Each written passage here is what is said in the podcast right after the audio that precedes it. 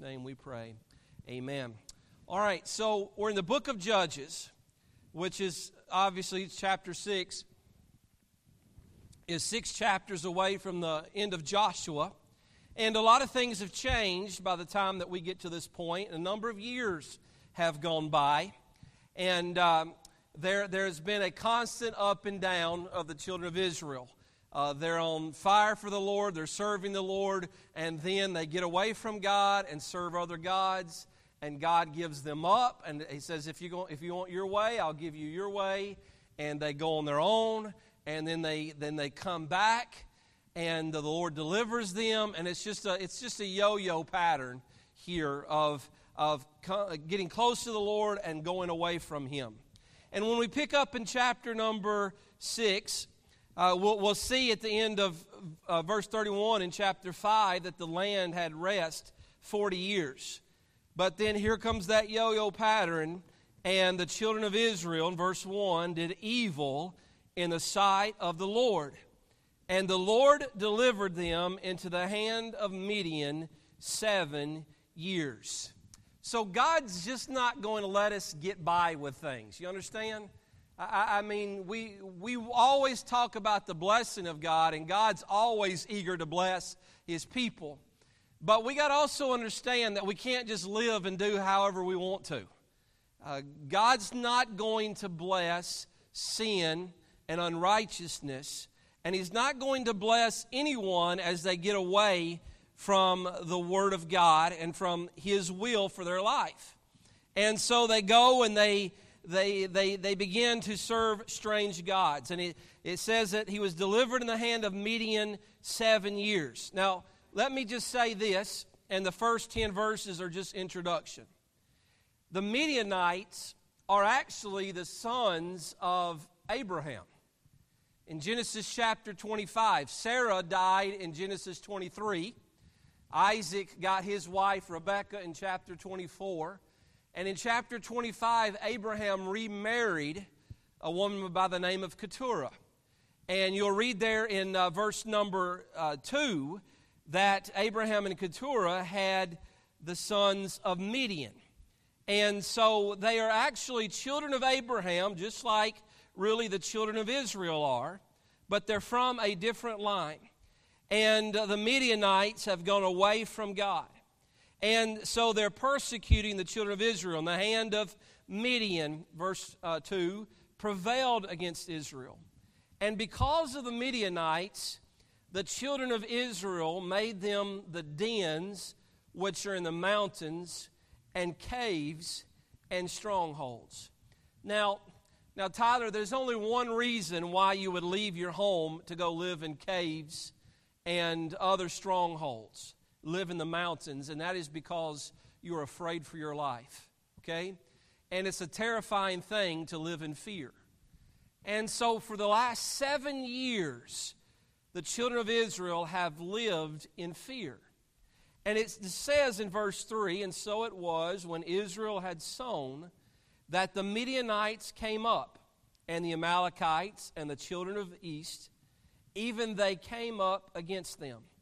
So it wasn't, Liz, it wasn't as if they just were constantly, you know, like, like, like the Romans overtook everything and then dwelled there, right? They set up their soldiers. They would go back, they would go back home every year. They'd let you sow your crops and ready to reap a harvest so that you could take care of your family. And when it's time to reap your harvest, here they would come and they would come in and they would take all of your harvest, they would take all of your sheep, they would take all of your donkeys, they would take everything that was uh, vital for the children of Israel to live. The Midianites would take it. And it says in verse 4 that they encamped against them and destroyed the increase of the earth till thou came unto Gaza and left no sustenance for Israel, neither sheep nor ox, nor ass. For they came up with their cattle and their tents, and they came as grasshoppers for multitude. For both they and their camels were without number, and they entered into the land to destroy it. So they were I was going to say locusts, but the Bible calls them grasshoppers. They just take over everything, and when they're done, everything that you worked for, everything that you was pleading for, um, is suddenly gone. And in verse 6, and Israel was greatly impoverished because of the Midianites. And the children of Israel cried unto the Lord. And before I move on, I want us to ask ourselves this question from verse 6 Why did it take them seven years to cry unto the Lord? Just think about that. Seven years. Seven years they're facing poverty. They're, they're losing everything, their livelihood, everything. And seven years later, they cry unto the Lord, and the Lord hears them in verse 7. And let me say this before I move forward. I think there's something, I think there's a there's a great difference between praying and crying out unto God. Okay? Because all of us can say a prayer. And you know exactly what I mean when I say that. You, you're, you're, you're praying because you know that's what you're supposed to do. You've been praying for 60 seconds and you don't know a word you said. But you said something that you've gotten into a routine of saying, and you're just saying the same old religious jargon. When you're desperate and you, and you recognize that God is your only hope, then you got God's attention. And every one of us are guilty of the fact that we, we wait until we have nowhere else to turn before suddenly we care about what God thinks. Can I get an amen tonight? All right. So, look at verse 7.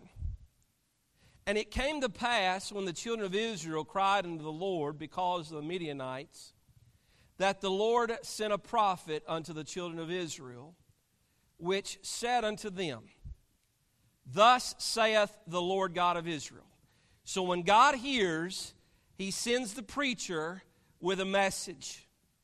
And he says, I brought you up from Egypt and brought you forth out of the house of bondage. Don't you think God gets tired of delivering that message? I mean, think about think about it. Genesis, Ex, I mean Exodus, Leviticus, Numbers, Deuteronomy, Joshua, how many times that comes up? It comes up all the way over in the book of Acts when the church is started. I, I imagine he gets tired of saying the same thing. And so he says, he says, I delivered you out of the hand of the Egyptians and out of the hand of all that oppressed you and drave them out from before you and gave you their land. And I said unto you, I am the Lord your God. Fear not the gods of the Amorites in whose land you dwell, but ye have not obeyed my voice. That was the message. Now, why did God send the preacher to deliver that message? Because God is making it real clear it's not his fault. They're not in that situation because he hates them. Are you with me?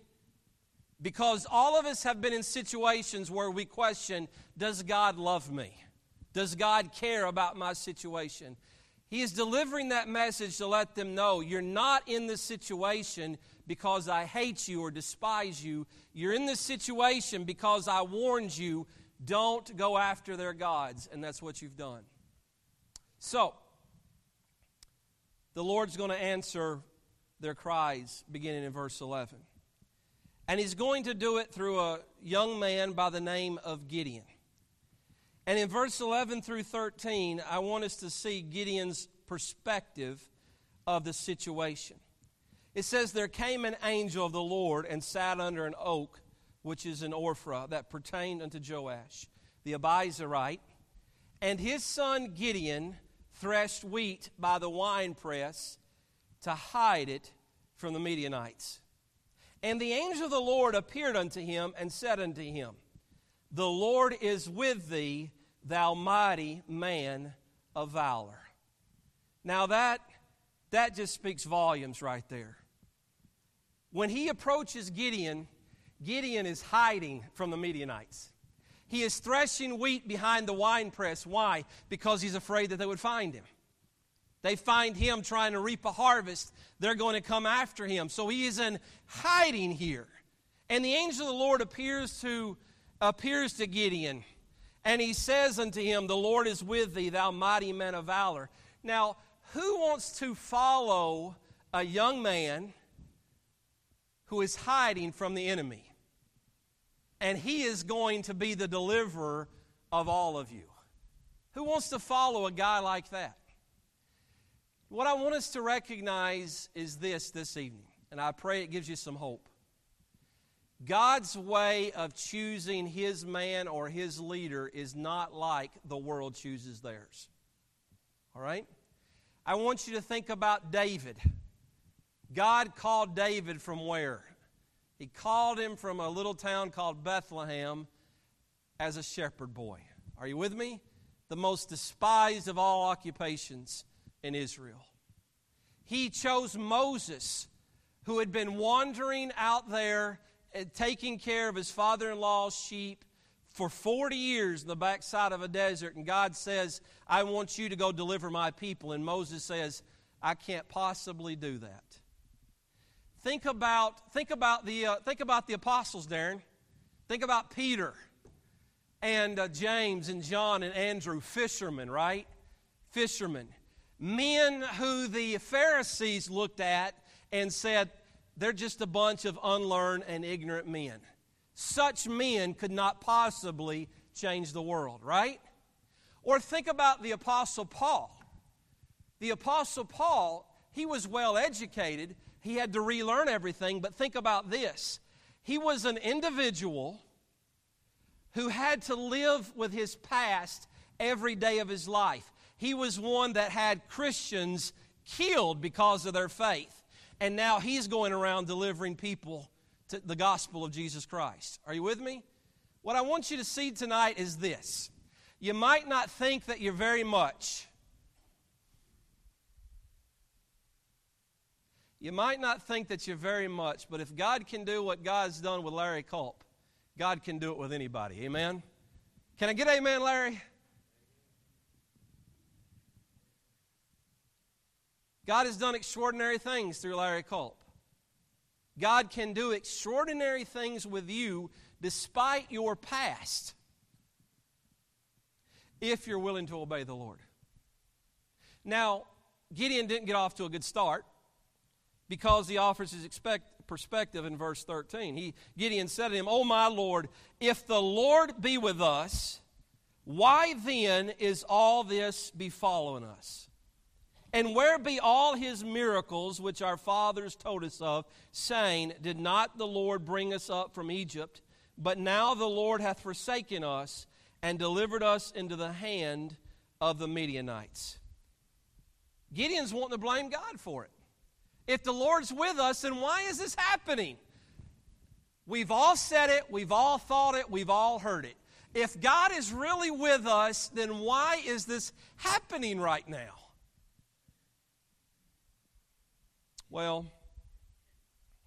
the Lord looked upon him in verse 14, and we see Gideon's poverty in spirit in the next three verses. The Lord looked upon him and said, Go in this thy might, and thou shalt save Israel from the hand of the Midianites. Have not I sent thee?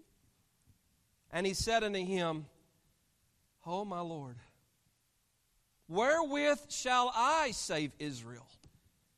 Behold, my family is poor in Manasseh, and I am the least in my father's house. And the Lord and the Lord said unto him, Surely I will be with thee, and thou shalt smite the Midianites as one man.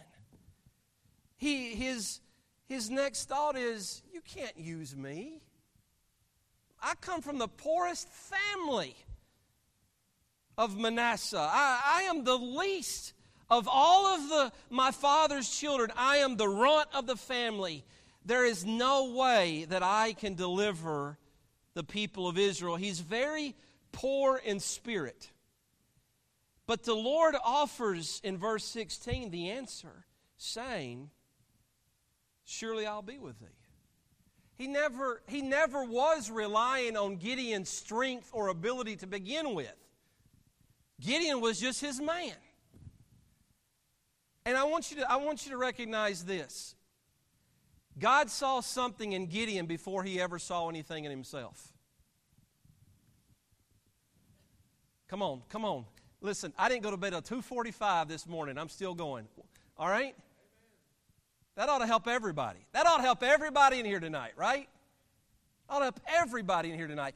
God saw something in Gideon before he ever saw something in himself. And he saw something in every one of us that would, that would be worthy to him to deliver his son on the cross so that we could all be saved. All right? Everybody should be saying, Amen, thank you, Lord. All right? We ought to be thankful for that. God saw something in him. And he sees something in me that I never saw in myself. And Paul said that God, he says, I thank God that he put me in the ministry because he counted me faithful and he hath enabled me.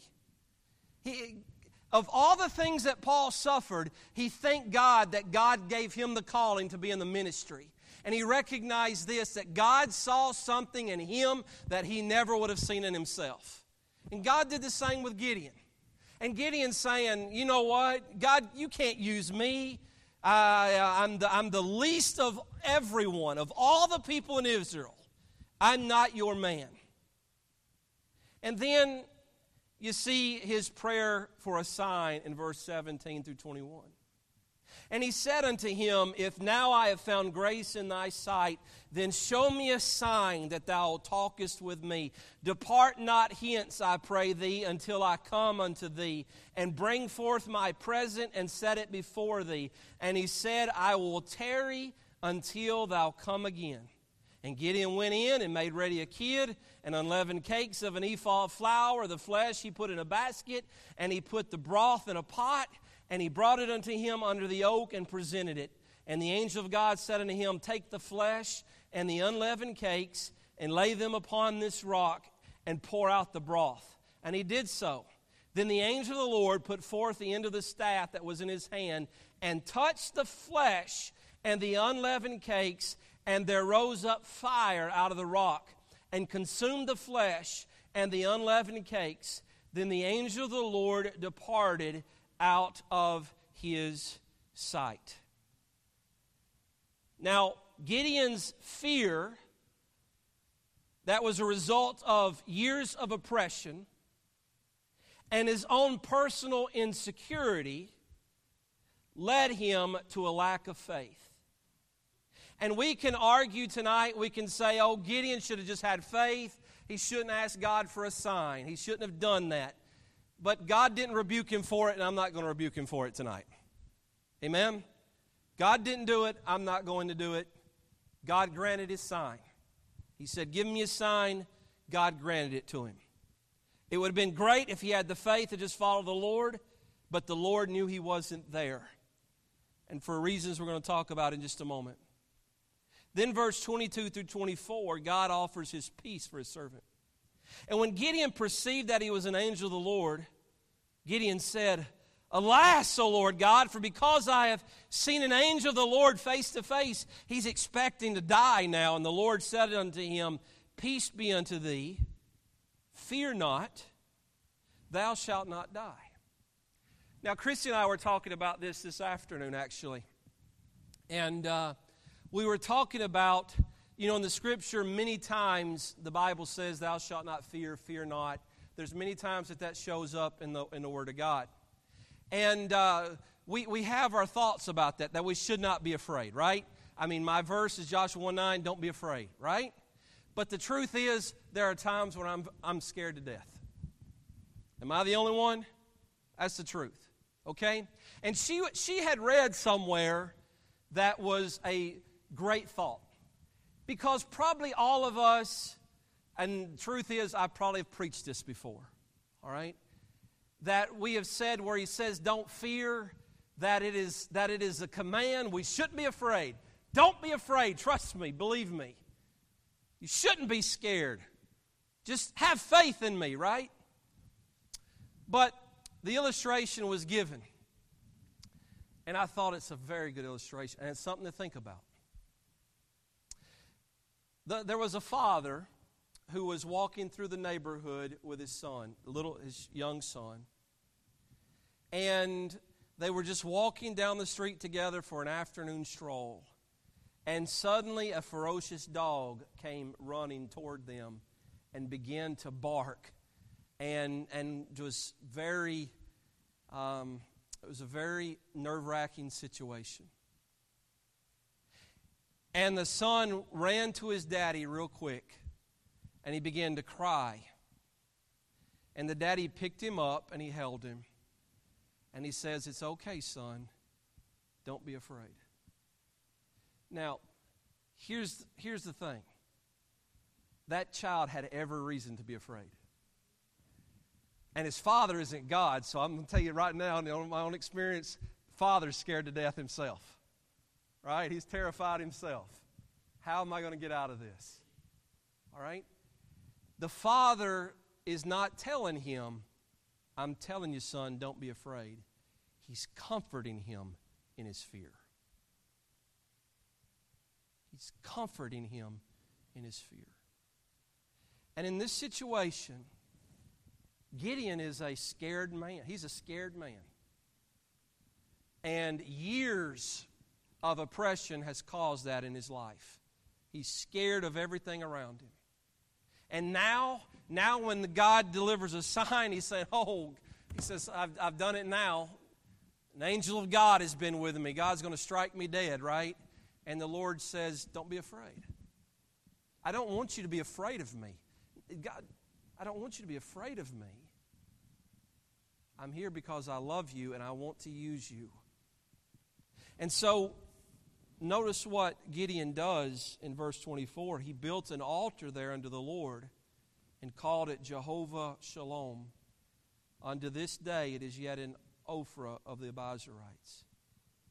Jehovah Shalom means God of peace. All right? So there's peace. He found peace in his relation with the Lord. Now, that peace helps him to go forward, but he still has fear, beginning in verse 25. God gives him a private mission and a sacrifice to be made. So read with me. And it came to pass the same night that the Lord said unto him, Take thy father's young bullock, even the second bullock of seven years old, and throw down the altar of Baal that thy father hath, and cut down the grove that is by it and build an altar unto the Lord thy God upon the top of this rock in the ordered place, and take the second bullock and offer a burnt sacrifice with the wood of the grove which thou shalt cut down. Then Gideon took ten men of his servants, and did as the Lord had said unto him. And so it was because he feared his father's household and the men of the city that he could not do it by day, that he did it by night. He's still afraid. And he, but, but, but here's where he's at God has given him enough to go forward, but he's not willing to do it in the daytime when everybody sees him. He goes at nighttime. Are you with me? Do you see that? I want you to get that. We're taking baby steps here, right? We're taking baby steps. Okay, I'm, I'm going to do it. I'm going to do it. And I'm going to do it I'm, the whole time. I'm scared to death. First time you knock on the door, I'm scared to death, but God, I'm going to do it, right? First time you hand out a gospel tract to someone, you're scared, but you know it's the right thing to do. I'm going to do it. All right? So, so here we go. He goes to cut it down in verse 28. And when the men of the city arose early in the morning, behold, the altar of Baal was cast down, and the grove was cut down that was by it, and the second bullock was offered upon the altar that was built. And they said one to another, Who hath done this thing? And when they inquired and asked, they said, Gideon, the son of Joash, hath done this thing. Ooh, somebody tattled on him, didn't they? I mean, somebody had a tattle there, all right? I'm just, I'm just saying. Joe, it was, it was Gideon. Gideon's the one that done it. Well, then the men of the city said unto Joash, uh, Gideon's father, Well, bring out thy son that he may die because he hath cast down the altar of Baal, and because he hath cut down the grove that was by it. And Joash said unto all that stood against him, Will ye plead for Baal? Will ye save him?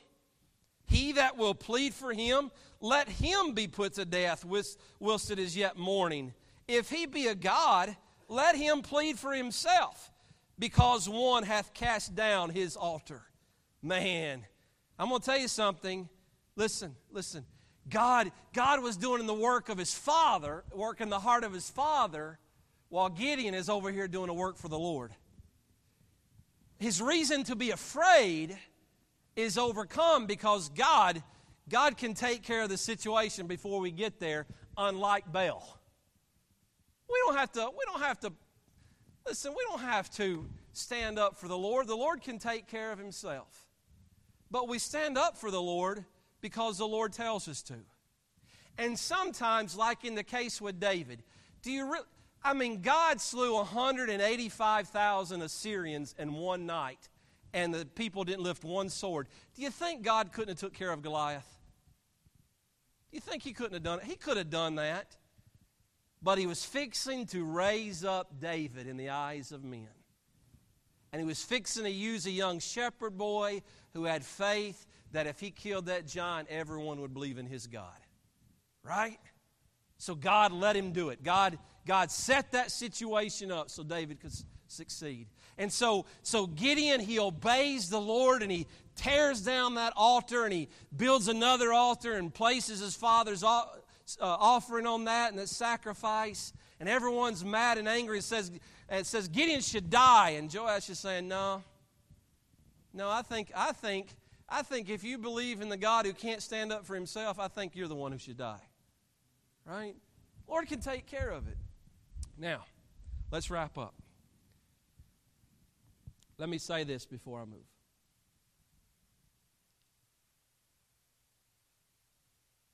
Before God would deliver the Israelites from Midian, he had to deal with false worship in their own heart. Before he sent Gideon to take on the Midianites, he sent Gideon to remove the strange God. And sometimes, before God gives us the great victory that we're seeking, God has put us in a situation to remove some things in our own heart. Before we're willing to do that,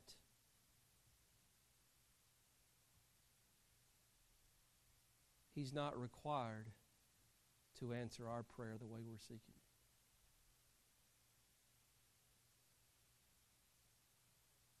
In verse 33, Gideon prepares to save Israel. And then all the Midianites and the Amalekites and the children of the east were gathered together and went over and pitched in the valley of Jezreel. We know that as the place of Armageddon. It's a beautiful valley it is still one of the most fertile places in all the earth. And the Amalekites and the Midianites came there to destroy it and take all of the goods for themselves. In verse 34, the Spirit of the Lord came upon Gideon, and he blew a trumpet, and Abiezer was gathered after him. I don't know if Gideon was fully aware that the Spirit of the Lord came upon him or not but because of his obedience, God was doing something there. And I know it's different in the Old Testament than it is the New Testament. I know that. But God and God's Spirit came upon him. And in verse 35, Gideon sent messengers throughout all Manasseh, who also was gathered after him. And he sent messengers unto Asher and to Zebulun and to Naphtali, Naphtali, and they came up to meet him. And Gideon said unto God, If thou wilt save Israel by mine hand, as thou hast said, Behold, I'll put a fleece of wool in the floor. And if the dew be on the fleece only, and it be dry upon all the earth beside, then shall I know that thou shalt save Israel by mine hand, as thou hast said. And it was so. For he rose up early on the morrow, and thrust the fleece together, and wringed the dew out of the fleece, a bowl full of water. And Gideon said unto God, Let not thine anger be hot against me. And I will speak but this once let me prove, I pray thee, but this once with a fleece. Let it now be dry only upon the fleece, and upon all the ground let there be dew. And God did so that night, for it was dry upon the fleece only, and there was dew on all the ground. I wish, I wish I could say that Gideon was ready now to take on the world because of all that he had seen God do. But Gideon was still a little bit afraid. And he put the fleece out. And again, if God didn't rebuke him for it there, I'm not going to rebuke him for it either. The thing is, is we got to be willing to take a step forward, right? And it doesn't matter your past, it doesn't matter where you've been in life. Listen, God can use you. You might not change the entire world, but you might change your world. Or you might change the world of your neighbor. God can use you, Brandon, if you'll let Him use you. He can use us all.